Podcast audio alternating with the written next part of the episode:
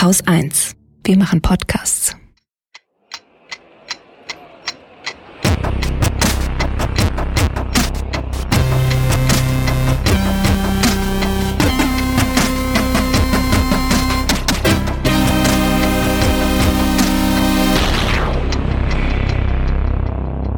Willkommen zur Wochendämmerung vom 9. Oktober 2020 mit Belarus, keinem Personenbeförderungsgesetz, Corona, Ungarn, Trump, dem Papst, dem Libanon, dem Brexit, Klimapsychologie Donald Trump, und einer guten Nachricht Katrin Rönecke. und Holger Klein. Wir sind ja eine Woche im Urlaub, ne? Mhm. Und ich war ja die ganze Zeit in so einem, boah, geht mich nix an Modus. Und hab so gedacht, so, boah, die ganzen, äh, irgendwie alles so, ich möchte mich nur noch mit Dingen befassen, die unmittelbar mein Leben betreffen, bitte.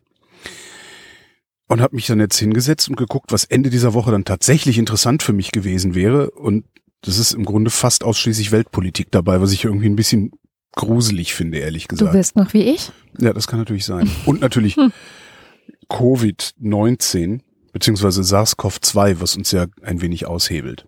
Mhm. Ja, naja. Sollen wir mal nach Belarus schauen, wie jede Woche? Oh ja, Vielleicht die bemerkenswerteste Nachricht, die mir da über den Weg gelaufen ist, ist die, dass die Präsidentschaftskandidatin, manche sagen auch die eigentliche Präsidentin, Svetlana Tichanowskaja, jetzt von Russland gesucht wird. Wie? Also, ja, sie wurde von Russland auf eine Fahndungsliste gesetzt. Das Innenministerium in Moskau sagt, weil sie wegen einer strafrechtlichen Anklage gesucht wird, was ja noch ein ziemlich wischiwaschi ist, so. Mhm.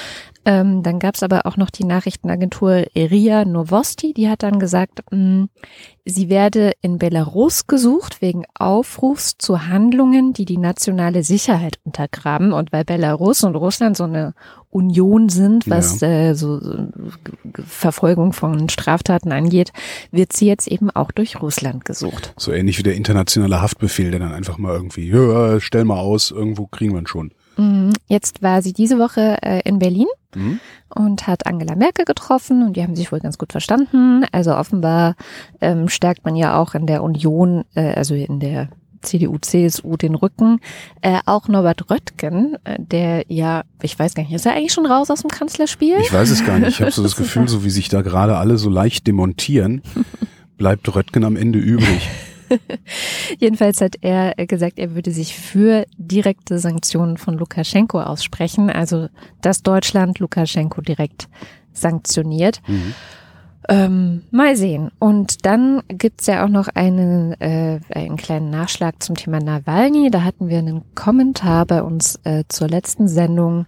Es wurde wieder gesagt, dass es nicht so cool von uns war, wie wir Nawalny quasi so schnell freigesprochen hätten von allem Bösen, was er so getan hat, was ich jetzt nicht empfunden habe, dass wir das getan Ja, haben haben. wir gar nicht. Es geht ja nicht um Nawalny, sondern es geht um Putin.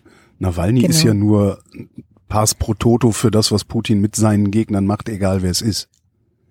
Genau. Und ich weiß auch nicht, also ja, es, es gibt einen längeren Artikel in der Hamburger Morgenpost, den können wir gern verlinken. Da wird das nochmal alles zusammengeschrieben, was er so in der Vergangenheit alles gemacht, getan, gesagt hat. Äh, teilweise Ende der 90er und in den Nullerjahren. Das ist also auch schon lange her. Mhm. Und es ist tatsächlich so, dass er sich eigentlich in den letzten zehn Jahren, würde ich fast sagen, also seit diese großen Proteste 2011 in Russland waren, nicht weiter politisch positioniert. Also das einzige große Thema, mit dem er eben nach vorne geht, ist Korruptionsbekämpfung. Mhm.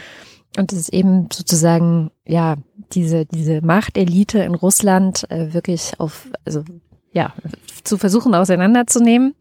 Ähm, und die ganzen Sachen, mit denen er davor auffällig geworden ist, also der ist auch mal aus so einer, äh, so einem eher linksliberalen Block rausgeflogen, weil er zu nationalistisch Mhm. war. Der hat auch schon homophobe Sachen von sich gegeben. Der hat auch schon sehr menschenverachtende Sachen äh, in Richtung Migranten von sich gegeben. Das stimmt alles, aber das ist alles sehr, sehr lange her. Ja, aber Ja. Ähm, also wenn ich über über die vielen Jahrzehnte meiner Lebenserfahrung, jetzt sieht natürlich niemand, wie ich hier meinen Arm so äh, das. schwenke. Äh, wenn ich eins gelernt habe, dann ist das, dass du das Rechte aus Rechten so gut wie nie rausbekommst. Ja. Also das ist sowieso ein ganz, ganz faszinierendes Ding. Also ich kenne genug Leute, die irgendwie linksradikalen Scheißdreck von sich gegeben haben, die nach zehn Jahren irgendwann gedacht haben, so, was habe ich denn da für einen Scheißdreck von mir gegeben? Aber ich habe noch keinen Rechten, also strammrechten, ne, so menschenverachtend Rechten kennengelernt, der davon ernsthaft abgelassen hätte. Also es gibt dann immer mal wieder so Geschichten von Aussteigern, die dann auch tatsächlich anfangen, irgendwie äh, Jugendarbeit zu machen und sowas alles. Die, die gibt's immer wieder, aber das ist so vereinzelt gemessen an dem, ja, an der Größe des Phänomens Rechtsextreme.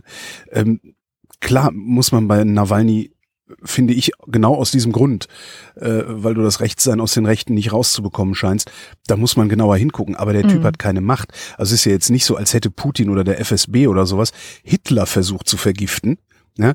sondern die haben versucht, einen Typen zu vergiften, der ihnen gefährlich werden kann. Mhm. Und das ist das Problem. Also ja, und was er halt in den letzten Jahren eher versucht, ist halt wirklich parteiübergreifend und auch strömungsübergreifend, sowohl links als auch rechts, als auch, also liberal, national, alle halt unter einen Decke zu bekommen, egal was die vertreten. Ne? Ja, Querfront, ne? Ja. Also muss man, man muss da vorsichtig sein, aber glaube ich nicht zu diesem Zeitpunkt. Also zu diesem Zeitpunkt geht es um was ganz anderes, denke ich. Ja, ich meine, was ich halt schon gedacht habe, ist dann natürlich, also wenn man jetzt so davon ausgeht, er schafft es vielleicht ähm, irgendwie irgendwann an die Macht zu kommen und wird vielleicht der neue Präsident von Russland, dann kann man ihn ja immer noch vergiften. Genau. hm, aber wer? Äh, egal. Aber dann ist es natürlich vielleicht so eine Situation, wie wir es damals äh, gesehen haben in dieser arabischen, im arabischen Frühling, wo die mhm. Hoffnung groß war und die ganzen alten Machthaber sind weg und wer kommt an die Macht? Größere Arschlöcher oder ja. genauso große Arschlöcher, also je nachdem welches Land. Und natürlich ist das vielleicht ähm, die Gefahr. Klar, das stimmt. Naja, so viel zu Nawalny, so viel zu Belarus. Schöne Schlagzeile diese Woche. Mehr Spielraum für Uber und Co. Da geht es ums Personenbeförderungsgesetz. Angeblich gibt es da einen Referentenentwurf zum Personenbeförderungsgesetz. Äh, da, hätte ich gerne drüber geredet in der heutigen mhm. Sendung. Aber nirgends, weil das Original nirgends zu finden ist. Also alle Interessenvertreter, so Taxi-Innungen, Dingsbums, tralala, alle reden drüber und beschweren sich, das ist nicht okay, das ist nicht weitreichend. Also irgendjemand hat halt immer was dagegen. Äh, kein Original zu finden, weder auf Seiten des Ministeriums noch irgendwo auf der Webseite des Bundestages. Die Tagesschau raunt wie üblich rum, wie das ja unsere Profijournalisten machen.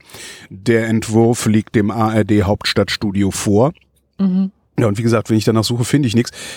Weder beim Bundestag noch beim Ministerium auf der Webseite. Aber kann, kann sein, dass ich zu doof bin zum Suchen. Also falls irgendwer aus der Hörerschaft das Ding irgendwo findet, dann reden wir nächste Woche drüber. Genau, und reden wir nächste Woche drüber. Also weil, wenn ich bei sowas eins gelernt habe, ist, dann möchte ich gerade bei solchen Gesetzentwürfen gerne das Original lesen und mich nicht auf Sekundärberichterstattung, die dem ARD Hauptstadtstudio vorliegt, verlassen. Das Warum verlinken die das denn nicht oder geben das irgendwie an ihre Leser, dass weil, die das?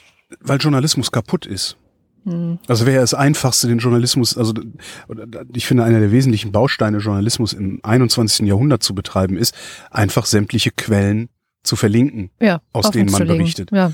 Ja, und das ist, das wäre die Pflicht, die Kür, fände ich dann, wenn alle Journalistinnen und Journalisten hingehen würden, nicht nur die Quellen verlinken, sondern auch noch ein kurzes Stück zum Denkprozess schreiben würden, mhm. der dazu geführt hat, zu einem bestimmten Urteil zu kommen.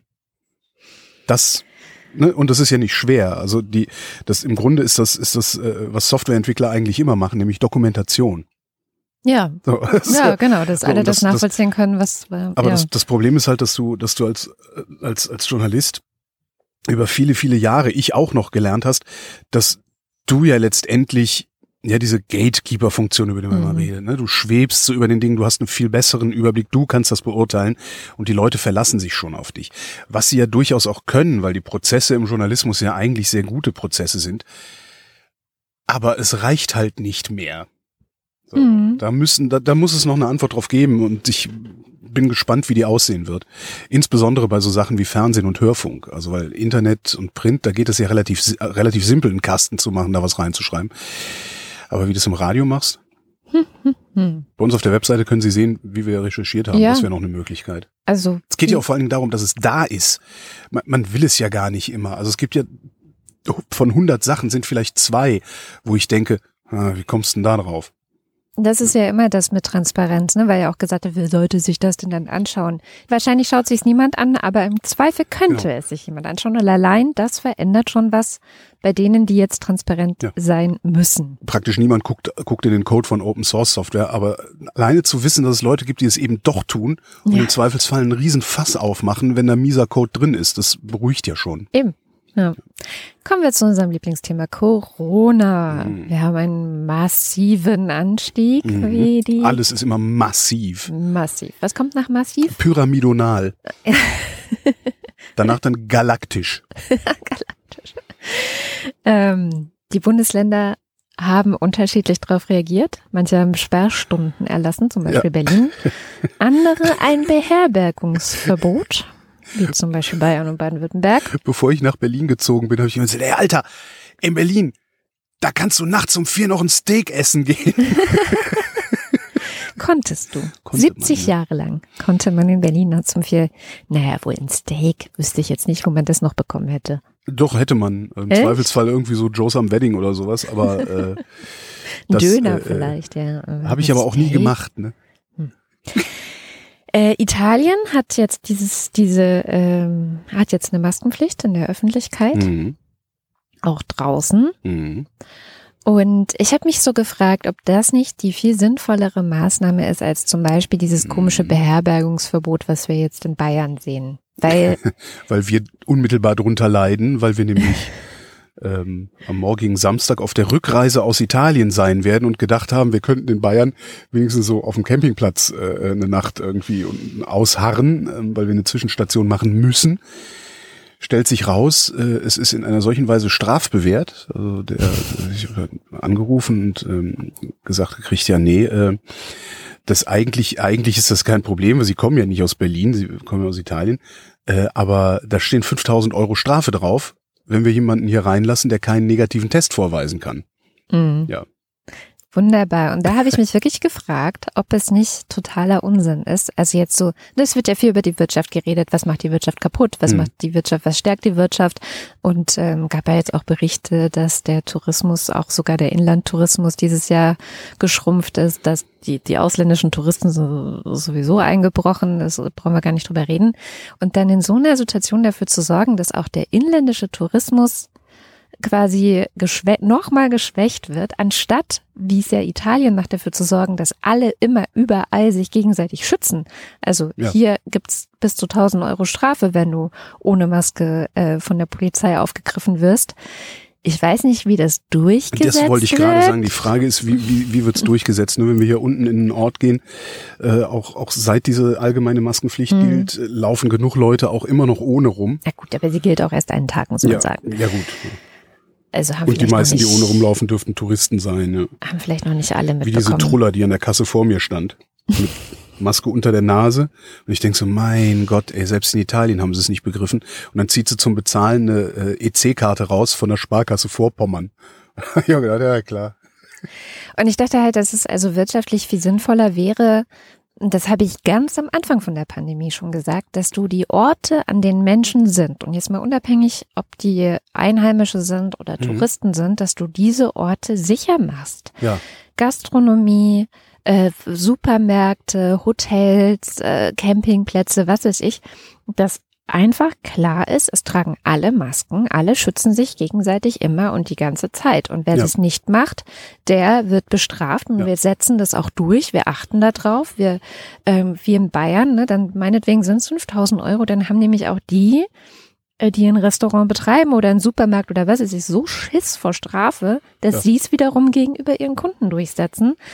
Und schon würde das ja funktionieren. Oder Denk- sehe ich irgendwas falsch? Denke nicht. Also ich verstehe es, es, kommt, kommt mir genauso vor. Also letztendlich, was, was die Bundesländer jetzt machen mit diesen Beherbergungsverboten ist, im Grunde würgen sie Tourismus ab. ja. Ähm, Bayern hat das begründet mit, ja, wir wollen, wir wollen uns das Weihnachtsgeschäft nicht kaputt machen, weil wenn wir jetzt hier zu Hotspots, ne, weil Bayern war ja lange Zeit äh, Treiber äh, dieser Pandemie oder zumindest führendes Bundesland in dieser Pandemie zusammen mit Nordrhein-Westfalen.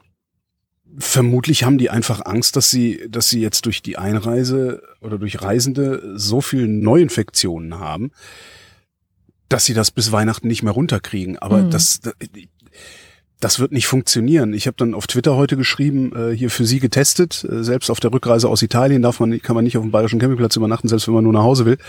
Ähm, äh, replyte mir äh, eine Userin, na, ich, ich lebe im Risikogebiet und ich darf ähm, in einem Hotel ein dreitägiges Seminar in einem kleinen Konferenzraum abhalten, aber nicht im selben Hotel in einem Einzelzimmer übernachten. Super. Äh, Das heißt, diese, das Seminar wird stattfinden, da infizieren sich dann alle Ja. ja, und hinterher wird sich wieder gewundert. Also ich befürchte genau wie du, dass erstens, das wirkt jetzt sowieso den Tourismus ab. Zweitens glaube ich auch nicht, dass das eine langfristig haltbare Strategie ist. Und wie Italien das zumindest versucht zu machen, erscheint mir halt wesentlich sinnvoller. Weil der Witz ist ja auch, meine, man könnte jetzt darüber diskutieren, ob es wirklich draußen irgendwas bringt, aber ich kann mir vorstellen, wenn es sehr eng wird, weil irgendwie enge Gassen und viele Leute oder was weiß ich, Weihnachtsmärkte zum Beispiel, würde ich auch sagen, mach, setzt sie halt auf. Aber ja, das, das ist ein, das, das Problem ist halt, du musst es überall machen. ja, Ja, sonst, sonst hast du, also du hast dann einfach dadurch Eindeutigkeit. Wenn du sagst, du, du trägst überall eine Maske, auch wenn du alleine auf der Straße Mhm. rumläufst, trägst du eine Maske, dann ist einfach diese Gefahr, ah, ich hab's vergessen, ich, ne, dann, Mhm. dann ist auf einmal auch ja die Last eigentlich von dir genommen, zu entscheiden, ist das jetzt die Situation, in der ich eine Maske Das anziehen stimmt, sollte ja. oder nicht? ja, und ich bin ja immer der Meinung, Masken sind, außer jetzt für Brillenträger vielleicht, Ja, das ist, zumutbar. ja. Die sind auch für Brillenträger zumutbar. Also wenn nämlich, also das, mein Gesicht ist irgendwie sehr seltsam geformt. Also ich krieg's nicht hin, egal mit was für einer Maske, meine Brille beschlagfrei zu halten. Mhm. Außer mit diesen blauen Billig-OP-Masken. Damit, damit funktioniert das irgendwie, weil der, der Draht zum Biegen irgendwie ein bisschen länger ist oder sowas. Und der Witz ist ja, wenn alle Masken tragen, dann reicht so ein dünnes Papierding ja letztlich auch aus, weil wenn keiner schlimm was ausatmet, ist ja auch wieder gut. Naja. Naja. Ja, aber das, das verstehe ich auch nicht. Und das sieht ja, es sieht ja in, in Büros anscheinend genauso aus. Ich Mhm. kenne ja nur eins und das ist die Redaktion, in der ich arbeite. Ähm, es ist genauso, irgendwie überall stehen so Spuckschutze, ja, alles ist mit Plexiglas voneinander abgeschirmt, wo, wo ich immer denke, so, was soll der Scheiß? Äh, Statt einfach mal, also wir haben so eine Teilmaskenpflicht, an die sich kaum jemand hält. Also wenn du am Arbeitsplatz sitzt, brauchst du keine Maske, finde ich auch total ballerballer, weil du hörst ja nie auf zu atmen, nur weil du da sitzt. Dieses Unkenntnis über Aerosolverhalten. Äh, Und wenn du rumläufst, sollst du eine tragen. Das macht da so gut wie niemand. Ähm, äh, raff ich auch nicht. Baut doch einfach diese ganzen Spuckschutzdinger ab äh, und enforce, dass jeder durchgehend eine Maske trägt. Das Mhm. kann doch so schwer nicht. sein. Naja. Werde ich mich wahrscheinlich im halben Jahr oder in zwei Jahren, so lange dauert das eh noch, werde ich mich darüber noch äh, wundern und aufregen. Falls sich übrigens irgendjemand fragte, auch in der Pandemie sind die Reichen noch reicher geworden. Ja, äh, Gab es jetzt auch wieder mehrere Studien, also Milliardäre bei uns, Bill- Billionaires in den USA ähm, haben weiter zugelegt. Warum auch nicht? Ja, also Na, ist ja, ist ja völlig So. normal. Man sagt ja nicht umsonst, die erste Million ist die schwerste. Weil wenn du die hast, dann hast du die natürlich nicht in Cash zu Hause liegen, sondern nee, die hast die möglicherweise, hast du die irgendwann dieses Jahr in einen Aktienfonds geworfen, der dann, ähm, also ich bin leider nicht reich genug, aber also einer dieser Aktienfonds, in denen ich äh, meine Altersvorsorge, äh, wie nennt man das. Ähm, versuche zu sichern, mit viel Gottvertrauen, äh, der ist um 25 Prozent gestiegen. Für, nur in diesem Jahr. krass. Das heißt, wenn du, wenn du sowieso so reich bist, dass du da eine Million hinschmeißen kannst, ohne, also, ne, dass du einfach so, okay, wenn ich die Million verliere, so schlimm ist nicht, dann hast du halt mal eben eine Viertelmillion verdient. Ist ja klar, dass die Reichen immer reicher werden. Hm. Ja. Ja. Ich habe leider keine Viertelmillion verdient. Naja, und dann hat ja auch Trump noch ähm, Covid-19 bekommen, beziehungsweise wurde das? positiv getestet. Ist er das? Meinst du nicht? Meinst du immer noch nicht? Gehörst du immer noch zu den Skeptikern? Gab Ich- ja viele. Ich traue dem Mann nicht.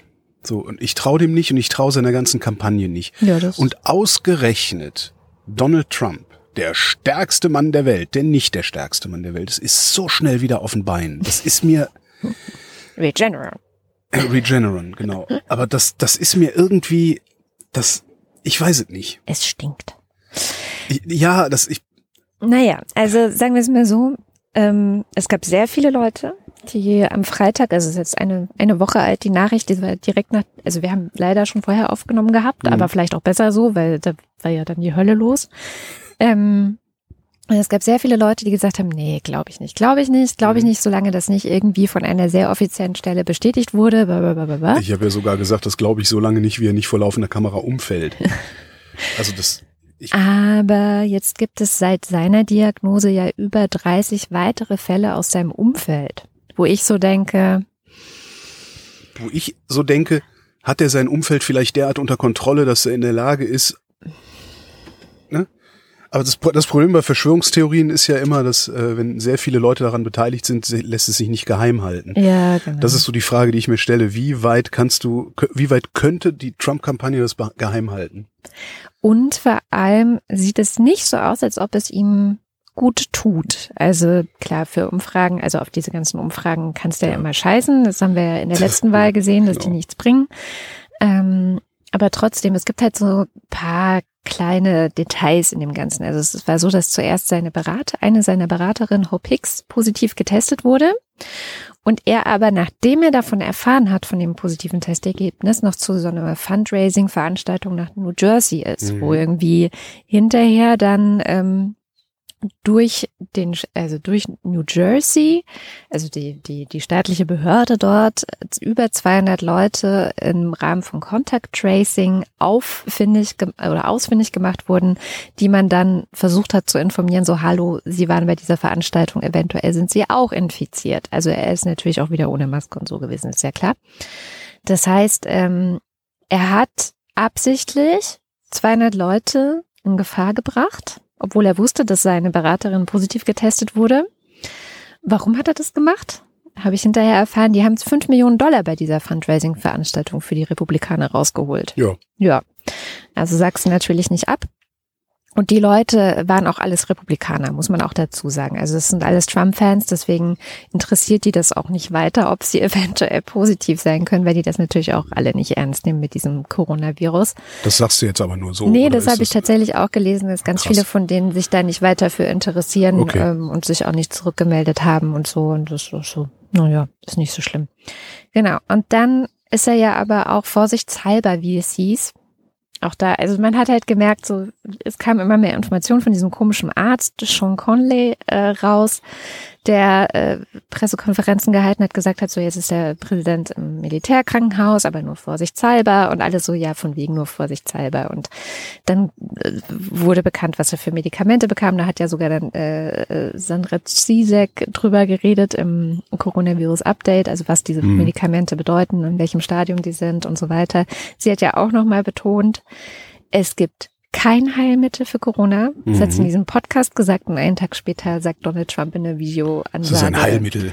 Also sie nennen es eine Therapie, aber ich sage, es ist ein Heilmittel. Also ich, also meine Meinung ist, es ist ein Ja. Heilmittel und so weiter. Er ist ja auch der Meinung, dass er keine DNA hätte, sondern USA. Äh, äh, was? Ja, ja, was in irgendeinem Video hat er das gesagt. Ich habe leider den Link dann nicht mehr gefunden. Oh Gott, naja. Und jedenfalls gibt es seitdem, also es geht so rauf und runter, jede Menge Tweets, es gibt Videos, Analysen, Spekulationen Mhm. und so weiter, was da los ist und was da nicht los ist. Ähm, angeblich will er schon Samstag wieder in den Wahlkampf ziehen. Also sein Arzt hat auch gesagt, dann sind ja die zehn Tage rum Mhm. seit dem positiven Testergebnis und nach zehn Tagen ist man nicht mehr ansteckend und so. Äh, Er hat es auch tatsächlich geschafft, in der Zeit, wo er eigentlich krank war, äh, noch den Dow Jones ähm, in die Knie zu zwingen, weil er verkünden ließ, natürlich auf Twitter, ähm, dass er die Verhandlungen, die er mit den Demokraten geführt hat über ein Corona-Konjunkturpaket, dass er die stoppen würde. Und ähm, erst wenn er als Präsident gewählt würde, würde er ein großartiges Corona-Konjunkturpaket verabschieden und das würde dann die amerikanische Wirtschaft retten, was viele dann auch als Erpressung äh, wahrgenommen haben, was ich auch verstehen kann. Und der Notenbankchef selber hat gesagt, dass die amerikanische Wirtschaft halt jetzt genau solche Konjunkturhilfen braucht und nicht erst in einem Monat, wenn die Wahl war. Naja, genau. Und der Spin haben wir gerade schon drüber geredet. Es geht ihm super. Es ist alles toll. Und in diesem Video hat er dann auch noch gesagt, dass er, und das ist eine sehr interessante Wortwahl, ich will, dass alle dieses Medikament, was ich bekommen habe, auch bekommen und zwar kostenlos. Er hat nicht gesagt, ich sorge dafür, Mhm. dass alle dieses Medikament kostenlos bekommen. Ja klar, so Ne? sind's die anderen schuld, weil er ist ja nie an irgendwas schuld. Genau, sondern ja, das sind so ganz komplizierte Prozesse, die dafür sorgen, ob das zugelassen wird und so weiter. Das ist Politik, hat er auch wirklich gesagt und hat es damit auch wieder indirekt den anderen in die Schuhe geschoben. Wenn jetzt die amerikanischen Bürger nicht wie er behandelt werden, wenn sie das sich mit dem äh, Coronavirus infizieren. Also es ist alles, es ist wirklich eine total wahnsinnige Trump-Show gewesen in der letzten Woche. Und das war noch nicht alles. Die krasseste Nachricht war diese Woche, dass das FBI verhindert hat, dass ähm, Gretchen Whitmer, das ist die Gouverneurin von Michigan, die gehasst wird, weil sie relativ scharfe Corona-Schutzmaßnahmen erlassen hat äh, für ihr für Michigan halt. Ähm, und wie es so ist, ne? Also Corona-Leugner finden das dann ja immer gleich äh, Eingriff in ihre Grundrechte und was ich. Und Kommunismus. radikal, radikalisieren sich darüber. Und es gab wohl schon auch Anfang des Jahres ähm, eine Gruppe, die sich so zusammengefunden hat, als quasi, ja, wir, wir müssen jetzt das hier selbst in die Hand nehmen. Ne? So komische Milizen, wie sie ja in den USA Mhm. anscheinend immer mehr äh, existieren seit Donald Trump, die ja auch so befeuert und die dann so herbeifantasiert haben, dass sie ähm, einen Umsturz auf die Beine stellen werden. Also haben sich in den sozialen Medien schon darüber ausgetauscht, haben dann auch so äh, Waffenübungstests organisiert, mit Sprengstoff rumgespielt und was weiß ich. Und das FBI hat, das klingt so ein bisschen wie aus einem Film, das FBI hatte den Informanten in dieser Gruppe und haben es dann halt geschafft zu verhindern, dass die ähm, die Gouverneurin entführt haben, was sie geplant hatten. Sie hatten rausbekommen, wo ihr privater Feriensitz ist, wollten da einreiten, die entführen und ihr dann einen Prozess machen. Den sie, Prozess. den Prozess machen, weil sie ja eine Verräterin ist. Natürlich. Also es ist alles total irre. Und das zeigt halt auch, wie krass. Also, äh, und wo ich sagte, ne, Trump hat da auch mit zu tun. Also der hat mal getwittert, Free Michigan. Also befreit Michigan. Ja, da ging's aber um die Lockdown. Ja, sowas, da ging es ne? um die Corona-Maßnahmen. Aber Ja, man, ja, hat er getwittert, kann man so verstehen, wenn man will, aber man muss auch nicht alles immer so verstehen, wie es ins Bild passt. Ne, so ex post Ja. ist das immer alles ganz toll. Ex post macht immer alles unglaublich, ist alles unglaublich sinnvoll und, und zielgerichtet und so. Aber vielleicht haben die sechs das tatsächlich so verstanden, aber vielleicht auch nicht, weil ich meine, diese, diese andere Miliz, die da in das Parlament einmarschiert ist, das, also die haben einfach halt alle einen Sockenschuss da, da drüben in diesem Land. Ja, einen Sockenschuss und Waffen. Diese Behandlung Trumps, von der du erzählt hast eben, der ist ja behandelt worden mit einem, äh, mit einem, einem Antikörperwirkstoff ähm, von einer Firma namens Regeneron Pharmaceuticals. Und das Interessante an diesem Stoff ist, dass ähm, der entstanden ist aus Stammzellen, die ursprünglich mal aus einer Abtreibung gestammt haben. Was mal wieder ein sehr schöner äh, Hinweis auf die Bigotterie von Konservativen ist, weil nämlich immer, wenn es zu deren eigenem Vorteil ist, sind die sehr, sehr schnell bereit, sich von ihren oh ach so ehernen Prinzipien zu verabschieden. ne? Letztes Jahr noch hatte Trump dafür gesorgt, dass die Förderung von Stammzellenforschung sehr stark eingeschränkt wird und dafür den persönlichen Dank eingefahren von den Lebensschützern, mhm. weil er so Zitat, entschlossen vorgegangen ist, gegen die empörende und widerwärtige Praxis mit Körperteilen von Babys zu experimentieren. Niemand aus dieser Richtung, also weder aus seinem politischen Lager noch von diesen Lebensschützerwahnsinnigen, äh, hatte was dagegen, dass genau diese empörende, widerwärtige Praxis zum Vorteil eines empörenden und widerwärtigen Menschen hergenommen worden ist. Und eigentlich hätten sie alle dagegen sein müssen. Und das ist eine, das ist so eine Doppelmoral, die da zum Vorschein kommt. Es geht den, da kannst du auch wieder, es geht den Abtreibungsgegnern nicht um die Föten. Es geht denen um was ganz anderes. Weil wenn es denen ums Leben ginge, ging es ihnen um jedes Leben und sie hätten sagen müssen, nein, tut uns leid, dann muss der Präsident halt sterben. ja, Tun sie aber nicht. Und ich bin, ich bin auch sicher, also würde mich zumindest nicht wundern, wenn wenn es ähnliche Geschichten auch bei uns gäbe, wobei eben diese wahnsinnigen bei uns noch lange nicht so einflussreich sind wie in den USA. Also mit diesen Lebensschützern lässt sich keine Wahl gewinnen, das bezweifle ich. Du weißt schon, dass da auch regelmäßig Leute aus der Union reden Ja, ja, halten klar. und Ja, ja, so, sicher, ne? sicher, also, sicher. Ja, ja, sicher. Aber es sind ja, ich meine, wo, wo versammeln und sich ich denn? meine, wenn es dann darum geht, im Bundestag wirklich was zugunsten der sexuellen Selbstbestimmung von Frauen zu richtig, ja. ändern, passiert das auch nicht. Ja, ja, aber es geht ja nicht um sexuelle. d- Dann müssten sie ja zugeben, dass es ihnen um, dass es ihnen um Frauen geht. Das, das kriegen Was die ja nicht hin. tut. Und diese Bigotterie, die ist halt, ich meine, die versammelt sich halt in der Union. Ja. Also es ist, ja. Gucken wir mal in den Libanon Hm. ähm, mal wieder. Es ist jetzt schon Dezember, Oktober, es ist zwei Monate her. Anfang August gab es ja diese große Explosion im Hafen von Beirut. Diese Explosion hat ein Video hervorgebracht, das viral gegangen ist im Libanon, nämlich eine Haushälterin, die ein Kind vor der Druckwelle gerettet hat. Mhm. Und das ist eine migrantische Haushälterin.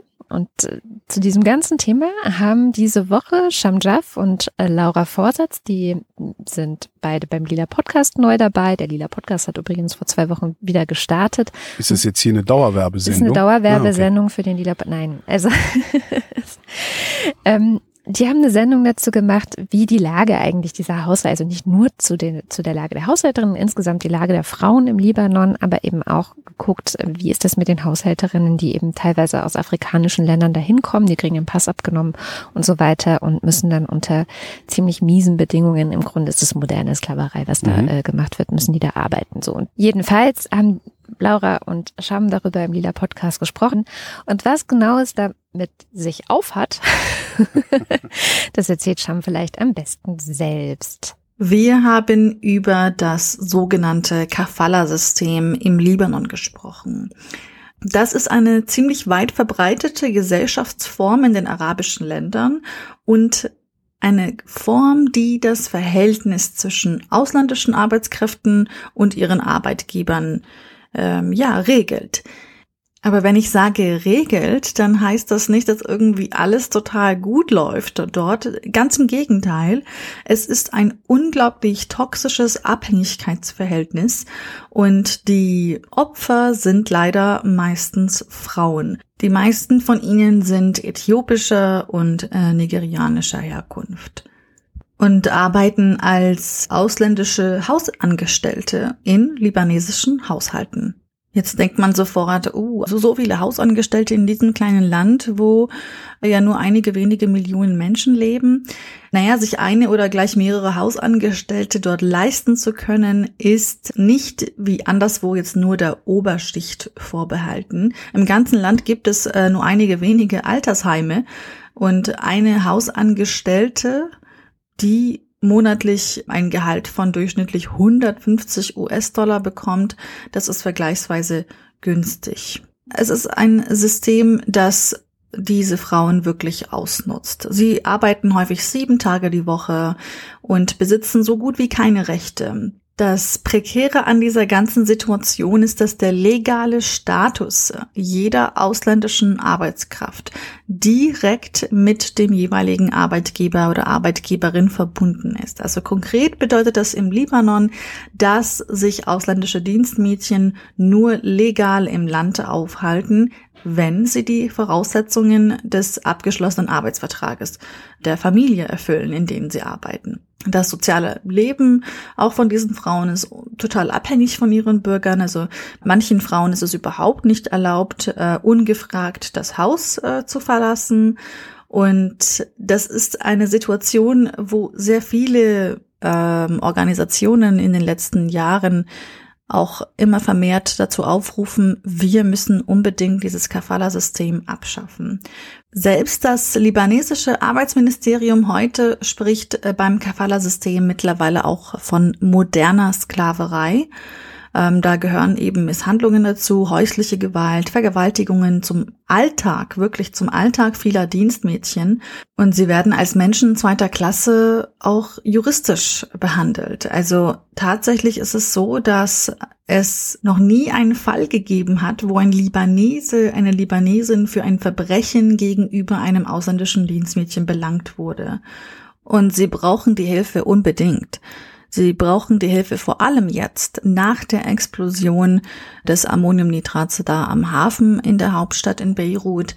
Da sind sie noch viel mehr auf die Hilfe von Organisationen und Spenden angewiesen, denn viele Arbeitgeber und Arbeitgeberinnen die haben ihr Haus verloren, haben nicht mehr so viel Geld aufgrund der Wirtschaftskrise, aufgrund von vielen anderen Problemen, die das Land hat. Die können dann sich keine Hausangestellten mehr leisten und setzen sie auf die Straße. Das hat jetzt dazu geführt, dass jetzt vor einigen Wochen die Lamia Yamine Douei, die hat, ähm, sie arbeitet im Arbeitsministerium in der libanesischen Regierung, hat eben eine Art Arbeitsvertrag, einen neuen Arbeitsvertrag für migrantische Hausangestellte beziehungsweise überhaupt für migrantische Arbeitskräfte entworfen.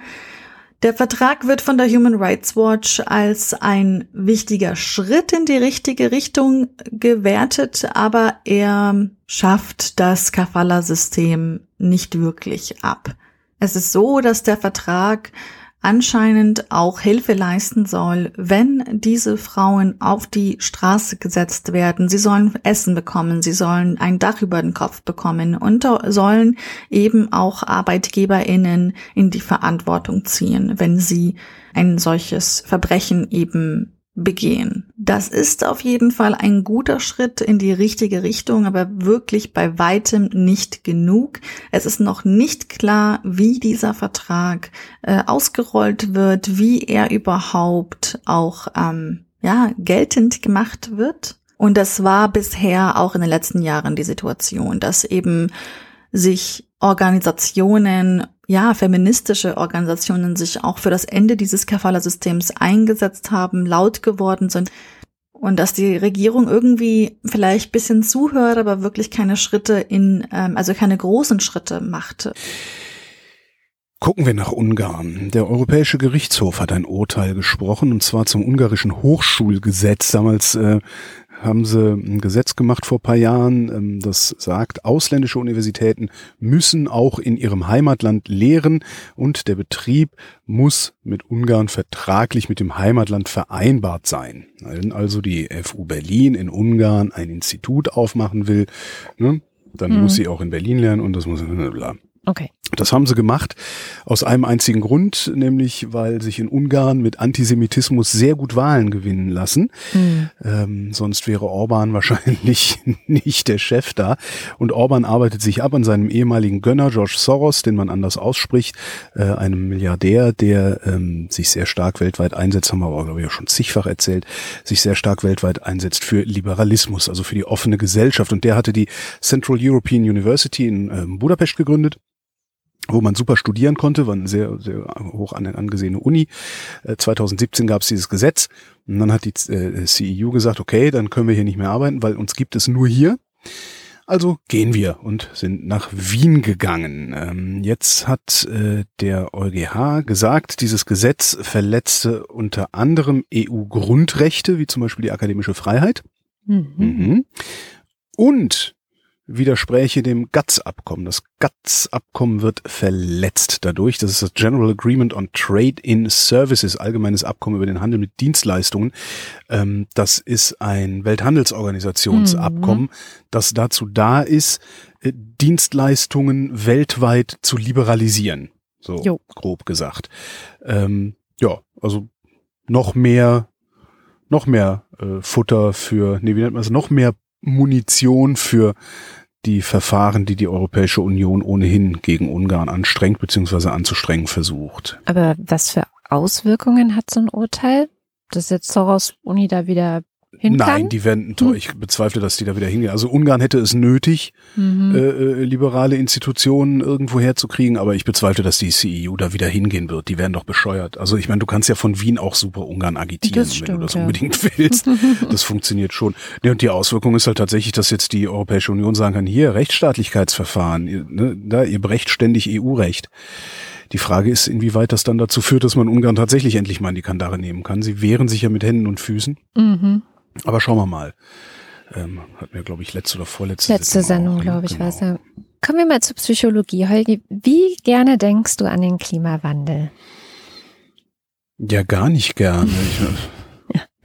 Ja, und es geht allen Menschen so. Also man mag lieber nicht daran denken, weil wenn man sich darüber Gedanken macht, was eigentlich bevorsteht, dann müsste man auch statt Klimawandel Klimakatastrophe sagen, weil es ist ja nun ähm, nicht so toll, was da auf uns zukommt. Und es gab einen schönen Artikel im Guardian, der sich genau mit dieser ähm, Psychologie befasst hat, die sozusagen zum Tragen kommt, wenn Leute ne, über die Klimakrise nachdenken, dann in so einen Schockzustand oder Ohnmächtigkeitsgefühle kommen und dann denken, ja, okay, ähm, also es gibt ja verschiedene Strategien, damit umzugehen. Manche sagen halt, halt ne? genau, manche So. verdrängen einfach, die nächsten sagen, naja, es wird schon nicht so schlimm sein oder leugnen ja es vielleicht sogar.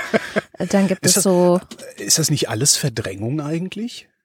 Mm, Ich weiß es gar nicht. Nö, es, nö, also auch, also Verdrängung ist ja wirklich, dass du nicht dran denkst, aber wenn du dann anfängst, zum Beispiel ähm, Fakten zu ignorieren und steht, äh, stattdessen irgendwelchen Quatsch zu glauben, Ja. ist das ja, mh, weiß nicht, wie man das dann nennt, aber es ist ja nicht Verdrängung. Es ist ja eigentlich irgendwie Stimmt, Verdrängung Hm. ist ja eher äh, äh, nicht bewusst. nicht dran denken. Also, nicht so viel im Alltag dran denken. Dann gibt es ja auch noch die Leute wie ähm, Altmaier, wobei es war ein Satz in dem Interview, weil er hat ja gesagt, er hofft auf unsere deutschen Ingenieure und ihre Kunst und so weiter. Er hat auch noch ein paar sinnvollere Sachen in dem Interview gesagt zum Thema. Aber das gibt es ja auch immer wieder, ne? Also sozusagen dieses Solu- Solutionism heißt es, glaube ich. Also dass du, dass du versuchst mit irgendwelcher neuen Technologie die Probleme in den Griff zu bekommen oder dass du zumindest suggerierst, das wäre dann schon irgendwann mal möglich. Ich finde, bei sowas muss man ja im Grunde, wenn man, wenn es in einem Interview war, muss eigentlich ein pfiffiger Interviewer eigentlich nur sagen, Herr Altmaier, welche Technologie? Weil wenn es eine Technologie geben sollte, die uns in fünf Jahren den Arsch rettet, dann ist die zumindest prototypisch heute schon vorhanden. Mhm. Ja, ja, müsste Ja, man jetzt also nur mal aufhören, das Geld in die Kohle zu geben und halt da rein. Fällt also, halt nicht vom Himmel. Ja. Naja, und jedenfalls Psychologen nennen das Ganze oder haben jetzt angefangen, das Ganze mit ähm, den Mitteln und Methoden, also Diagnosemethoden sozusagen zu betrachten, mit denen sie auch andere, zum Beispiel Angststörungen oder Traumata betrachten und versuchen jetzt aus dieser Analogie heraus zu überlegen, was kann man denn tun, um den Leuten zu helfen. Ja, also Mhm. wenn jetzt man sehr intensiv über das ganze Klimathema nachdenkt. Wir kennen es von dem äh, Greta Thunberg, ähm, ihr erster TED-Vortrag, da erzählt sie ja genau das, dass sie angefangen hat, irgendwann als Jugendliche sich mit dem Thema zu beschäftigen, sich Informationen zu holen. Und im Grunde darüber ist sie in eine Depression und Angststörung reingerutscht, weil sie einfach gemerkt hat, hä, das sind die Fakten. Und trotzdem ist nicht den ganzen Tag von morgens bis abends ähm, im Fernsehen eine Diskussion darüber, was wir tun können, sondern es wird einfach ignoriert und darüber eben krank geworden. Und was kann man eigentlich machen? Und ähm, die, die Psychologin, die da im Guardian zu Wort kommt, beschreibt es auch so, dass wir momentan, also durch diese Ohnmacht, die wir haben und die dazu führt, dass wir einfach so weitermachen wie bisher. Ja. Dass wir nichts ändern, sondern einfach so weitermachen wie bisher, dass wir uns dadurch alle gegenseitig permanent retraumatisieren. Also wir machen einfach weiter, das macht die Lage noch schlimmer und es wird nicht besser und dann kriegen wir wieder Ja. Angst und dann machen wir wieder einfach weiter, weil was sollen wir denn sonst tun und so weiter. Ja, und genau. Jetzt ist ist so, ja auch egal. ja, Ja, genau. genau. Ja. Und wie kommt man da raus aus so einer Spirale? Naja, indem man eben so ein Gefühl vermittelt von, was kannst du denn vielleicht doch tun? Und wo gibt es vielleicht doch Ansätze, dass eine einzelne Person, aber auch natürlich größere Bevölkerungsgruppen, zum Beispiel bei Wahlen oder indem sie auf die Straße gehen oder indem äh, bestimmte Technologien äh, doch etwas verändern und so weiter. Oder wie Greta Thunberg sich vor ihre Schule setzen und streiken und damit eine globale Bewegung in Gang setzen, die ja übrigens erst zwei Jahre alt ist. Ne? Also ist, ich finde das immer noch völlig faszinierend. Da hat sich ein, setzt sich ein so ein Bleppo vor irgendeine Schule und mit so einem Pappschild und sagt, so. ja, Und peng, ein Jahr später stehen Millionen von Leuten auf der Straße. eben. Mann, was ein Impact, ey. Und tatsächlich, anstatt sich eben so zu retraumatisieren permanent, und das Mhm. machen ja auch viele, ich meine, du hast die Scientists, du hast die Fridays, die Entrepreneurs, die Omas und was weiß ich, alles for Future, die auf die Straße gehen, du hast Greta Thunberg. Jetzt gibt es ganz viele, ich weiß nicht, ob du es gesehen hast, ganz viele Klimalisten. Also Baden-Württemberg hat angefangen, eine Klimaliste aufzustellen, also quasi für die nächste Landtagswahl als alternative Liste zu den Grünen, weil die halt sagen, so, ja, wenn die Grünen im Parlament sind, Ja, siehst du ja, was passiert, Ja, ne? siehst also, ja. Ja. ist Gerade in Baden-Württemberg also die, das ganz schön. ja, äh, also solange die Grünen mit irgendwem koalieren müssen. Ja, ne? Ich genau. würde ich würd halt gerne mal den Grünen die absolute Macht überlassen und mal sehen, was sie dann machen. Wenn sie es dann immer noch verkacken, dann weiß ich Bescheid. Ja, also äh, dann gibt es Klimalisten. Es gibt auch eine in Niedersachsen. Also es werden immer mehr. Das heißt, jetzt, da bin ich jetzt zu doof zu wahrscheinlich. Was heißt denn das? Es gibt Klimalisten. Also kann ich die Ähm, dann wählen? Ja, die kannst du dann wählen bei Und dann den ist, ist, Landtagswahlen. ist das jetzt dann sowas erstmal. wie freie Wähler oder wie ist das? Ja, es ist halt wie eine Partei. Also es ist erstmal nur eine Liste. So hat die, haben die Grünen auch mal angefangen. Grüne Alternative Liste, Ah ja, stimmt. die GAL. Und aber Das ich heißt, glaub, das, ist wir dann eine, das ist dann also äh, eine Liste unabhängiger Kandidaten, äh, die von überall her kommen oder wie funktioniert das? Ja, da, jetzt habe ich mich nicht so intensiv damit beschäftigt. Ich habe nur gesehen, ah, die gibt du es und hast die. gedacht, ich wäre schlauer. Ne? ja. Ähm, Also es gibt die Ja, und die, mhm. die äh, gewinnen an Zufahrt, also die gewinnen an, wie heißt es denn? Zulauf. Ähm, Zulauf und ich ähm, habe keine Ahnung, wie das genau funktioniert. Also und ob das auch, schneidest du das raus? Nee, ne? weiß ich nicht, muss ich mal sehen. Ist Ich auch echt gleich Bier holen. noch sehr frisch. Genau. Und das sozusagen, also sie sagt eben, diese Psychologin jetzt wieder Mhm. im Guardian, also das Einzige, was hilft, ist ins Handeln kommen. Mhm. Und auch wenn man das Gefühl hat, das nützt doch alles nichts, was für viele Leute ein sehr bestimmendes Gefühl ist innerhalb dieser gesamten Klimadebatte, radikale Hoffnung, sagt. Radikale Hoffnung. Radikale Hoffnung. Es geht nicht anders. Es ist die einzige Möglichkeit, um sich dann auch gegenseitig anzustecken. ne? Also man, man kann sich ja nicht nur mit dieser Retraumatisierung permanent gegenseitig anstecken, sondern man könnte es ja auch in sowas Positives Ja. bringen. Klimaräte, ähm, ja. musst du aber jung für sein, oder? Nee, genau das nicht. Ich glaube, die Jungen haben es leichter, Ja. so, weil sie haben es immer leichter, alles neu zu denken und auf die Straße zu Ja. gehen und alles blöd zu finden. Also ist ja auch ihr Job Mhm. in der Gesellschaft, sage ich mal so. Also finde ich. Leider gibt es zu wenig Junge und wir sind zu alt. Aber ähm, nee, ich glaube, dass das tatsächlich, und das finde ich, sieht man auch sehr gut, wenn du bei diesen Klimademos bist und dann die Omas sind und die Eltern und Mhm. die Scientists und alle miteinander auf die Straße, die geben sich schon gegenseitig Hoffnung. Also statt Retraumatisierung gegenseitig die ganze Zeit, geben sie sich halt gegenseitig Hoffnung. Das hat ja Mhm. Rahmsdorf so ein bisschen gesagt, die geben ihm ja auch wieder Hoffnung. Ja. Und also, dass man einfach viel mehr sich in so einer gegenseitig oder miteinander handeln, damit gegenseitig ansteckt. Mal gucken. Und was gibt noch Hoffnung? Ähm, Religion. Der Papst hat mal wieder ein Memo an alle geschrieben. Wenn der Papst ein. Memo an alle schreibt, dann heißt das Enzyklika. mhm. Diese Enzyklika jetzt heißt Fratelli Tutti, äh, an alle Brüder. So, Und direkt wieder, äh, und was ist mit den Frauen? Ja, ich Ja, habe mich jetzt auch Im nicht so Satz, angesprochen. ja genau, im gefühlt. ersten Satz geht's dann sofort los. Äh, wandte sich damit an alle Brüder und Schwestern. Also Fratelli Tutti und im Grunde der Untertitel heißt schon über die Geschwisterlichkeit und die soziale Freundschaft. Fratelli Tutti ist halt von Franz von Assisi, dann, den zitiert er damit. Haben sich Hm. trotzdem wieder genug Leute drüber auf. Regt sich ja immer irgend, irgendjemand, da fühlt sich ja immer irgend, naja. Also Fratelli Tutti über die, Geschwicht, äh, über die Geschwisterlichkeit und soziale Freundschaft heißt äh, das Memo, also die Enzyklika, besteht aus 287 Absätzen. Das ist ziemlich viel. Wie viele Wörter, wie viele Zeichen? Das interessiert Das mich mehr sind, als äh, Schriftstellerin. das sind, wenn du es, wenn du es wirklich mit einem einfachen Zeilenabstand, einfacher Zeilenabstand, äh, 12 Punkt äh, Helvetica neue sind es, glaube ich, 70 Seiten oder sowas gewesen. Mhm. Das ist ordentlich. Ähm, man muss das Ganze dann ein bisschen vergrößern, auf 14 Punkt den Zeilenabstand etwas erhöhen, wenn man es äh, vorlesen will. Ähm, und genau das werde ich jetzt tun. Ich hole mir Das sollte nicht länger dauern als ungefähr 10 Stunden. Alles klar. Fratelli Tutti, schrieb der heilige Franz von Assisi und wandte sich damit an alle Brüder und Schwestern, um ihnen eine dem Evangelium gemäßige Lebensweise darzulegen. Von seinen Ratschlägen möchte ich den einen herausstellen, mit dem er zu einer Liebe einlädt, die alle politischen und räumlichen Grenzen übersteigt.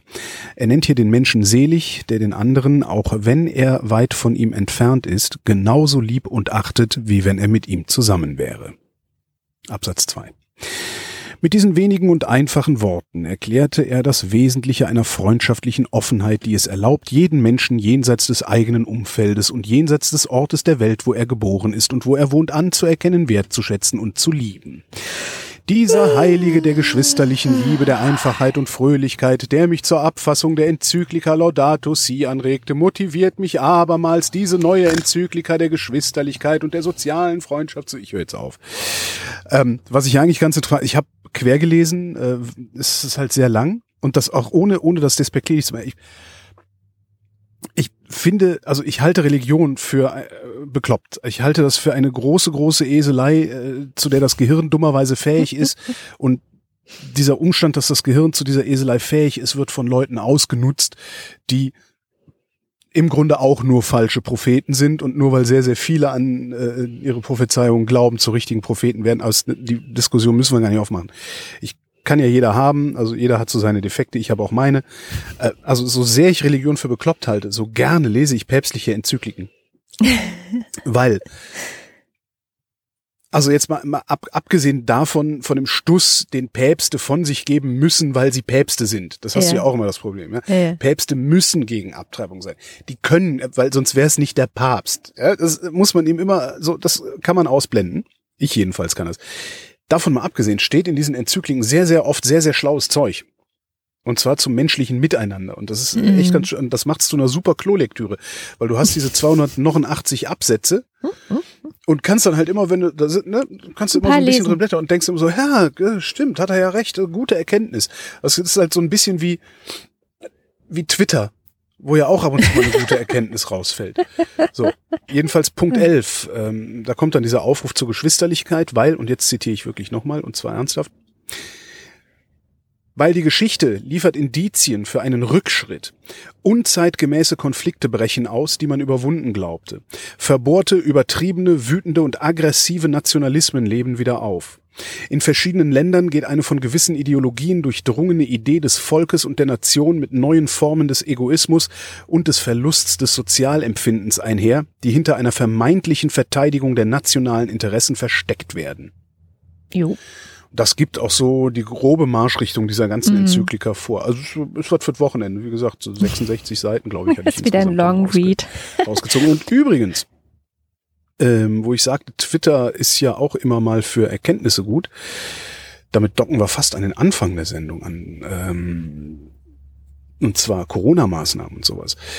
Schöner kleiner, also was heißt Dialog? Es war noch nicht mal ein richtiger Dialog, sondern ein drüber Kommentar zu einem Kommentar. Äh, Ausgangspunkt war der Kommentar, ein Kommentar von Henning Tillmann.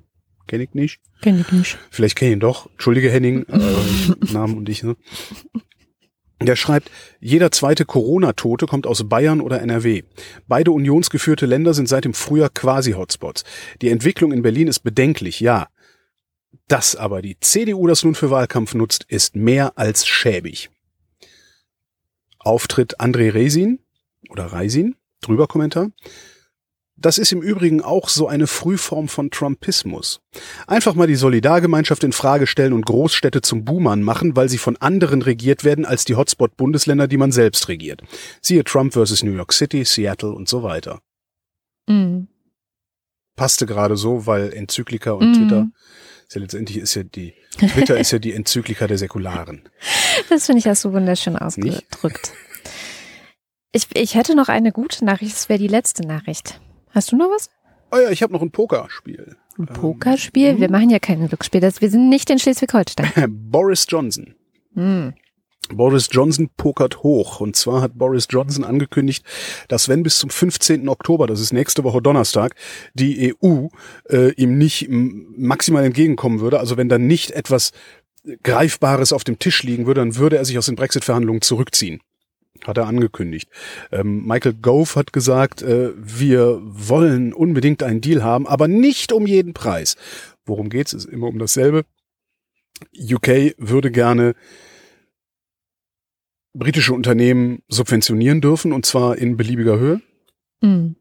Ähm, die EU sagt nein, dann gibt's mit uns kein Abkommen. Die EU würde gerne schön fischen in britischen Hoheitsgewässern. Die Briten sagen nein, nur wenn wir die Subventionen machen dürfen und die EU sagt, nein, und also im Grunde geht es darum, irgendwo Obergrenzen einzuziehen. Das mhm. bei den mhm. Subventionen kann ich ein bisschen verstehen, weil du damit natürlich 30 Kilometer vor dem europäischen Festland ein Niedriglohnland aufbauen kannst, also richtig Dumping machen kannst, dass die EU das verhindern will, kann ich verstehen.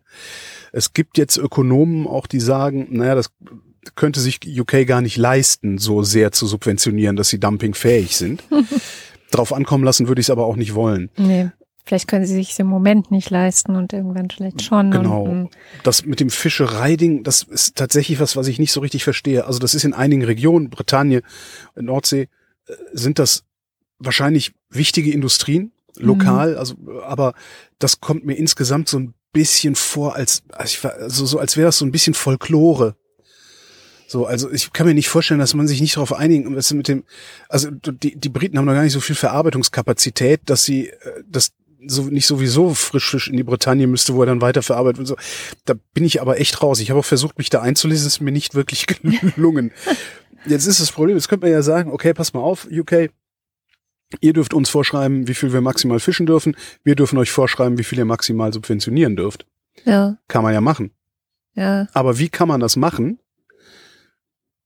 Mit einem Land, das gerade erst bewiesen hat, dass internationale Verträge ihm vollkommen egal sind. Werden, ja. Das ist echt ein Riesenproblem. Und was das Ganze ist, äh, ist möglicherweise auch einfach nur ein großer Bluff von Boris Johnson. Mhm. Der steckt nämlich jetzt eigentlich in der Zwickmühle.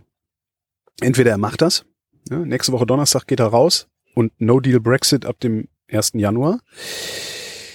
Dann hat es für seine Unternehmen noch schlimmer gemacht, als es ohnehin schon ist und wird. Oder alle merken, dass er bloß ein Schwätzer ist und geblufft hat. Jetzt hat er sich natürlich auch aus, aus, aus manch anderem Mist auch schon rausgeschwätzt. Also es kann Ja. natürlich auch sein, dass er noch die Kurve kriegt. Die EU hat gesagt, wir werden nicht auf einen Termin hin verhandeln. Was, Was nichts anderes ist. heißt, als wir lassen uns nicht erpressen. Genau. Das heißt, we call your bluff. Mhm. Donnerstag werden wir sehen, was passiert. Aber im Moment, auch wenn du, wenn du dir die gesamte Berichterstattung dazu anguckst, ähm, es sieht sehr stark danach aus, was heißt sieht danach aus? Es ist so, dass Johnson gerade versucht, die EU zum Boomern zu machen. Also dass er wirklich hinterher sagen, die sind schuld, ich habe alle, wir haben alles gegeben, die wollen uns kaputt machen und nicht wir haben uns selbst ans Kreuz genagelt. Wahrscheinlich glauben die ihm das auch noch. Zumindest Hm. die Hälfte der Leute, ja. Hm. Außer die in Kent, die ja jetzt der Parkplatz für Frankreich werden. Ja, wo wir von Abkommen reden. Es gibt ja noch ein anderes Abkommen, was die EU auch mit ähm, gerne lateinamerikanischen Ländern schließen würde, nämlich das sogenannte Mercosur-Abkommen. Und das hat das Europaparlament gerade gestoppt vorerst. Also damit liegt es jetzt erstmal wieder auf Eis. Das heißt nicht, dass es komplett vom Tisch ist, aber es liegt auf Eis und das, Das finde heißt, die ich. verhandeln jetzt nochmal 25 Jahre oder wie lange sind die da schon dran? Ich weiß gar nicht, aber 20 Ewig, sind es schon. ewig. Ne? Also Mercosur ist aus den, aus den 90er ist aus den Jahren. 90ern, genau. Und ja. die, die, das Andocken an die EU muss irgendwie relativ frisch um die Jahrtausendwende rum passiert sein. Also zumindest die Idee und äh, Ja, es ist, ja, genau. Es gibt Ja. so verschiedene Vorstufen und so weiter, Ja. aber genau. Und ähm, das ist meine gute Nachricht der Woche. Wir haben schon festgestellt, dass wir darüber streiten werden. nicht streiten. Ich verstehe nicht ganz, was daran die gute Nachricht sein soll. Also ich betrachte das aus ökonomischer. Hm, und Mit, ich aus ökologischer. Ja. Also freier Handel ist grundsätzlich gut. Ja, So. Gut, können wir uns drauf einigen, aber. Und ich finde, das ist 2020 ein, ein, ein wichtiges Aber und deswegen habe ich mich gefreut, dass es gestoppt wurde. Man kann nicht einfach nur sagen, ja, Handel ist gut, fertig und der Rest interessiert uns nicht, sondern ich finde, du musst es umdrehen und sagen, wir machen jetzt alle Verträge und alle Politik, die wir beschließen, muss sich einer Sache unterordnen, beziehungsweise muss sich darauf prüfen lassen, ob sie dieser Sache zuträglich ist. Und das sind die Klimaziele des Pariser Klimaabkommens. Also Klimavorbehalt. Ja. sozusagen. So Genau. wie Klimanotstand in der Großstadt, wo Ja. dann alle, ja. Genau. Und es gab schon Anfang des Jahres Studien und gibt diverse Forscherinnen aus verschiedensten Ländern, darunter äh, auch Deutschland, also die Humboldt-Universität ist dabei, ähm, das Senckenberg Bi- Biodiversität und Klimaforschungszentrum ist dabei, äh, das Helmholtz-Zentrum für Umweltforschung ist dabei. Ähm, alle haben dieses bisherige Abkommen analysiert und alle sagen das Gleiche. Es steht im Widerspruch zu den Grundprinzipien des Green New Deals der EU, Ja.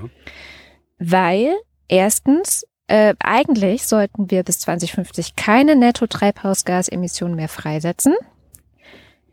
Und das ist, das Gegenteil wird passieren mit dem Ding, weil ähm, in, in erster Linie geht es um Agrarhandel, also äh, Rinder und Ja. Soja Ja, und so weiter aus diesen Ländern zu exportieren, also zu Regenwald importieren. abfackeln und so weiter, ja. Genau. Ja. Aber wird der Regenwald stehen bleiben, wenn wir dieses Abkommen mit ihnen nicht machen? Es wird Also es wird prognostiziert, wenn wir das Abkommen mit denen machen, dann werden ja die Zölle zum Beispiel auf Null gesetzt, dass, Mhm. dass dann der Export aus diesen Ländern zu uns nach Europa definitiv ansteigen wird. Okay. Und das heizt das Ganze im wahrsten Sinne des Wortes noch mehr an. Ja. Ja. Zweitens, äh, das Wirtschaftswachstum soll von der Ressourcennutzung entkoppelt werden. Das ist ein Ziel des Green New Deal. Mhm. Funktioniert nicht mit dem Ding. Und drittens, Wie, ähm, geht ja, ist ja nur Ressourcennutzung. Ja, Genau. Drittens, keine Gruppe oder Region soll durch die wirtschaftliche Entwicklung benachteiligt werden. Und auch das, das ich kann das gerne verlinken, gibt es Mhm. eine Studie, die ist ähm, von den Grünen im Europaparlament im Auftrag gegeben worden. Also, ne, da muss man immer gucken, wer hat es in Auftrag Mhm. gegeben und so weiter. Aber die sagen eben auch, durch dieses Abkommen würde die äh, sehr überlegene Industrie in Europa höchstwahrscheinlich die Märkte in Lateinamerika überschwemmen. Ja, da wäre sie jetzt sehr drastisch ausgedrückt, aber sie hätten jedenfalls ähm, schlechtere Chancen, sich dann durchzusetzen mit ihren eigenen Produkten.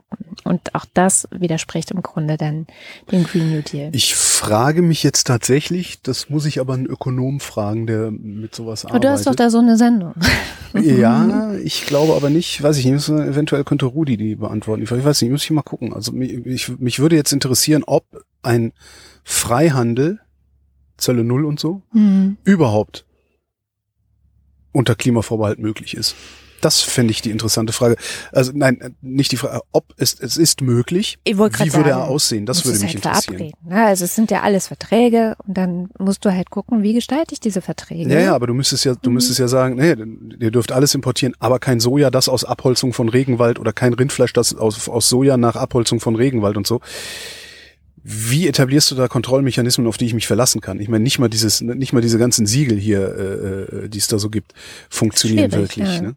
Ja, ja, es ist Das finde ich eine spannende, spannende Diskussion. Vielleicht, vielleicht weiß wer aus der Hörerschaft das. Vielleicht gibt's da ja auch tatsächlich richtige Arbeiten drüber, die das mal durchgespielt haben. Das fände ich mal spannend. Mhm. Schade, Ja, eins, dass ich der, eins, eins, eins der das- grundlegenden Probleme ist tatsächlich, dass wir dieses Abkommen unter anderem mit Brasilien dann schließen würden. Mhm. Und in Brasilien haben wir gerade einen Idioten an der Macht, Mhm. der halt auf Klimaschutz scheißt. Ja, da, da ist das Argument ja immer gerne, das ich auch so ein bisschen fragwürdig finde. Äh, Das Argument ist da ja immer gerne, naja, wenn wir überhaupt nicht mit denen assoziiert sind, können Mhm. wir überhaupt nicht mitreden. Das FDP-Argument gerade. Ja, ne? nee, das ist das, das ist alle Politiker. Nee, aber es war tatsächlich genau eine, ich weiß nicht, so. welche FDP-Politikerin, die gesagt hat, das ist ganz, ganz schlecht, weil wenn wir jetzt gar nicht mit Ja. denen, dann können wir gar nicht mitentscheiden. So können wir mitentscheiden oder mitgestalten. Ist ja, immer- ja, wir genau. können Nein, aber das, ja, mitgestalten. ja, sicher. Und die äh, Olympischen Spiele in China ähm, werden auch verhindern, dass da äh, ein protofaschistischer Staat entsteht. Mhm. Es, ich halt, das halte ich wirklich für, für Blödsinn. Mhm. Also das halte ich tatsächlich für richtigen Blödsinn. Ähm, ich muss mal gucken. Ich habe ja mal für die Helmholtz-Gemeinschaft gearbeitet und äh, Ja, Mir würde, mir würde auch jemand am Umweltforschungszentrum einfallen, den ich das eventuell fragen könnte. Der berechnet auch Ökosystemdienstleistungen und Mhm. sowas. Ähm, vielleicht ja, wir vielleicht kriege ich das irgendwie hin. Weil, also, Muss ich Klar. halt honorarfrei mal ein Interview mit denen machen. ich meine, so ganz grundsätzlich bin ich auch dafür, dass wir eine, eine gute Handelsbeziehung zu Lateinamerika, zu Süda- südamerikanischen, also diesen Mercosur-Staaten eben haben, ähm, weil tatsächlich gemeinsames Wirtschaften immer äh, Ist immer gut für alle. Sache. Ja, genau. ja. Also Außer für Donald mal. Trump, der versteht's nicht.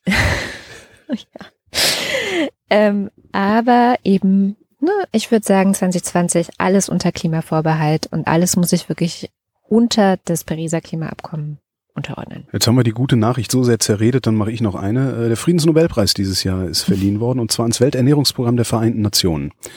Hm. Gewürdigt wird damit der Einsatz der Organisation im Kampf gegen Hunger und für bessere Friedensbedingungen in Konfliktregionen. Sehr schön. Das ist doch mal eine echte gute Ja. Nachricht. Wobei, die gab's auch vorher schon. Ja, aber so EU kriegt Friedensnobelpreis und dann Ja. lassen wir halt die Flüchtlinge absaufen, wobei dafür der Friedensnobelpreis nicht verliehen wird. Muss Nee, man auch mal klar. sagen, er wird nicht dafür verliehen, dass du Frieden gemacht hast, sondern dafür, dass du Hoffnung auf Frieden machst, womit wir wieder bei der Psychologie von eben wären. Und damit sind wir am Ende der Sendung und wie immer am Ende der Sendung sagen wir vielen, vielen Dank, dass ihr diese Sendung möglich macht.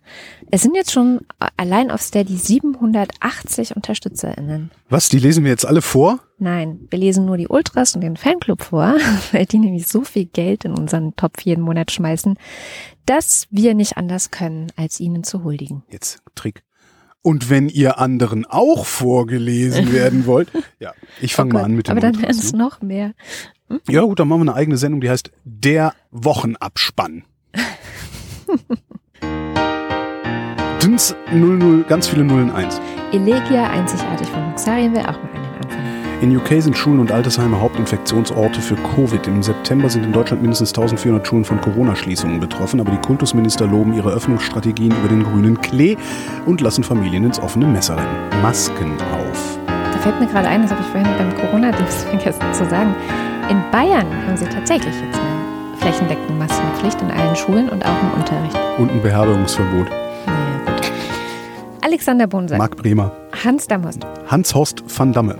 Oliver Delpi, Jan Denecke. Mathis Derjong, Vorsitzender der Polizeigewerkschaft Schieß mich tot. Markus Dietz, Ja, ja, musste arbeiten, hab's vergessen. Die Vertragsstaaten erkennen an, dass jedes Kind ein angeborenes Recht auf Leben hat. Die Vertragsstaaten gewährleisten in größtmöglichem Umfang das Überleben und die Entwicklung des Kindes. Größtmöglich, ernsthaft? Christopher Etzel, Erik Fröhlich, Adrian Hauptmann. Katharina Hüll, Muahahaha, ich bin deine Nemesis. Wing Commander Lord Flashhearts, Hausmusik. I shouted out who killed the Kennedys when after all it was you and me. I see a line of cars and they are all painted black with flowers in my love, both never to come back. Karo Janasch, bitte komm zurück. Ähm, kurz, äh, Lord Flashheart, keine Ahnung, was du da wieder für Musik gehört hast. Ja. Matthias Johansen. Antjot Kästner. Zu Zeiten des zweiten Aufstiegs der Corona ist es Zeit für eine Zustandsbemerkung. Ja, die Gesänge sind nicht neu, dennoch wahr. Manchmal wünsche ich, dass es regnete 700 Tage lang, bis alles von mir weggespült wird, damit ich wieder atmen kann. Müsli? Müsli. Jam, jam, jam. Dominik Neise, Robert Nieholm. der Teewurstprinz, Nu, sagen Chris und Moni. Michael Salz, Jörg Schickis schaut in der Liste nach unten und da steht Andrea Schreiber, Anita Schroven, Roman Schlauer, Joachim Ohlers, Jens Fielig, Lars von Hofhund, Bernd Wehmüller, Justus Wilhelm Caro Janasch, und damit sind wir beim Fanclub. Apple Knücker Jazz, André, Nico Abela. Commander Legentilles, Das ist übrigens einer der Piloten aus S- da. Star Wars. Das ist das mit Captain Picard. Ah ja. Volker Arendt, Im Arm den Knaben er wohl hält, er hält ihn warm, denn er ist erkältet. Anja und Jan aus Bielefeld, Johanna Bächle, Tobias Barth, Johannes Bauermann, Florian Beisel, Sebastian Blechschmidt, Simone Blechschmidt, Andreas Bockisch, Markus Bossler, Klaus Breyer, Daniel Bruckhaus, Mike Bültmann. ein Hoch auf unseren Bussparer, Bussparer, Bussparer, Ein Hoch auf unseren Bussparer, unseren Bussparer, ein Hoch. Muli Branchi, Gian Andrea Konzett, cool, cool, cool, cool. Miriam und David, Boku wa Ongakuka, Dentaku Katate ni, Dirk de Pohl. Andreas Dietzel. Der Eingang zum Kaninchenbau lief erst geradeaus wie ein Tunnel und ging dann plötzlich abwärts. Ehe Alice noch den Gedanken fassen konnte, sich schnell festzuhalten, fühlte sie schon, dass sie fiel, wie es schien, in einen tiefen, tiefen Brunnen. Elina Eickstedt, Markus und Julia Englert hören euch jede Woche gern zu. Stefan F., Claude Fankhauser, Matthias Flader, Oliver Förster, Olli Frank, Georg Franke, Wolfgang Fröhlich. Helge Georg. So, jetzt haben wir zwei Eier drin, Zucker, Mehl und was kommt jetzt? Das geht dich nen Scheißdreck an! Gereizt, der neue Film von Jacques Boubou, Die Muxi Girls, Ricardo Gatta, Simon Hägler, Jan Heck, Sven Hennissen. Tobias Herbst. How much wood would a woodchuck chuck if a woodchuck could chuck wood? He would chuck he would as much as he could and chuck as much wood as a woodchuck would if a woodchuck could chuck wood. Nicht schlecht. Ein Hoch auf Katrin und Holger. Hip hip, hurra, hip hip, hurra. Hallo? Hallo? Hallo? Hörst du noch zu? Andreas Jasper, We believe that things will get better when workers of the world unite. Philipp Kaden, Julia Reichert, Oscar-Gewinnerin 2020. Philipp Kaden. Captain Käffchen, auf alten Fotos sieht man immer jünger aus. Haltet die Ohren steif, sonst rutscht die Maske runter. Kamala Harris wird als Vizepräsidentin nominiert von beiden. Alexa, kaufe Heugi einen Bus. Schlechtes Benehmen halten die Leute doch nur deswegen für eine Art Vorrecht, weil keiner ihnen aufs Maul haut. Klaus K. Alexander Klink, Oliver Kraus, Hals Krause, Markus Krause, Stefan Krause, Magali Kreuzfeld, Thomas und Corina, Oliver Krüger, Oliver Kulfink, Sebastian Lenk und Henry Vize, Detmar Liesen, Nico Linder, Florian Link, Jogi Löw, Sabine Lorenz, Linus Löhrens, Ines und Mike Lüders. René Ludwig, In der deutschen Sprache hat ein Mädchen kein Geschlecht, aber eine Rübe schon. Macho und Mäuschen, Mark Twain.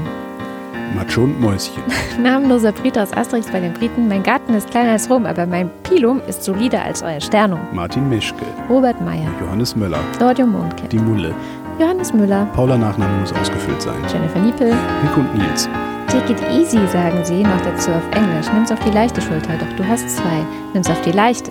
Ich folgte diesem populären humanitären Imperativ und wurde schief.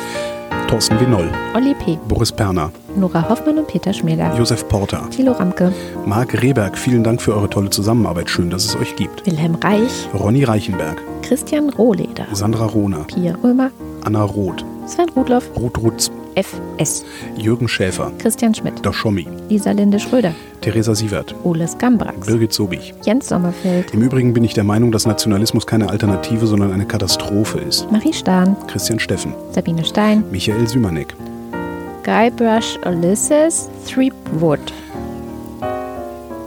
Wie hieß denn dieses Spiel? Gott, ich werde alt. Moritz, Moritz Tim. Ines und Tina. Trip- gum will make you smile. Tripidant gum, it lasts a while. Tripidant gum will help you, Mister, to punch bad breath right in the kisser. Tripidant gum. Keine Ahnung. Vera und Benny. Die Melodie, irgendwann hört es einfach auf. Ja, ja. Johann und Eli. Auf dem Landsitz North Cothelstone Hall von Lord und Lady Hesketh Fortescue befinden sich außer dem jüngsten Sohn Meredith auch die Cousinen Priscilla und Gwyneth Molesworth aus den benachbarten Ortschaften Middle Fritham und Nether Eddlethorpe. Haben keine Termine und leicht einsitzten Post. Naja, ich weiß, wie lange gedauert. Martin Unterlechner, Jan van Winkenreue. Andrea Vogel, Janik Völker. CW, Stefan Weid. Andreas Waschk, controls the British crown? Who keeps the matrix system down? We do, we do. Who at Atlantis of the Mountain? Who keeps Martians under wraps? We do, we. Who robs cavefish off their side? Who rips every Oscar We do, we do. Sibirischer Instrumentengehilfe mit 20 Buchstaben. Baikal Balalaika Lakai. Aber warum eine Balalaika vom Baikal und keine Kastenhalslaute? Weil der Baikal Balalaika Lakai großen Ukulelenekel hat. Der Enkel vom Baikal Balalaika Lakai übrigens auch. Er ist der Ukulelenekel-Enkel. Baikal Balalaika Lakai finde ich geil. Die Zeit für große Veränderungen ist jetzt. Wenn nicht wir, wann dann? Tobias Wirth, Stefan Wolf, Uwe Zieling. Christoph Ziesecke, Der, der fälschlicherweise annahm, die 4000 voll gemacht zu haben. Simon Siebert. Und Familie Liebenau. Vielen herzlichen Dank. Ja, vielen Dank. Ich spare auf ein Wohnmobil. Und das war die Wochendämmerung vom 9. Oktober 2020. Wir danken für die Aufmerksamkeit. Tschüss.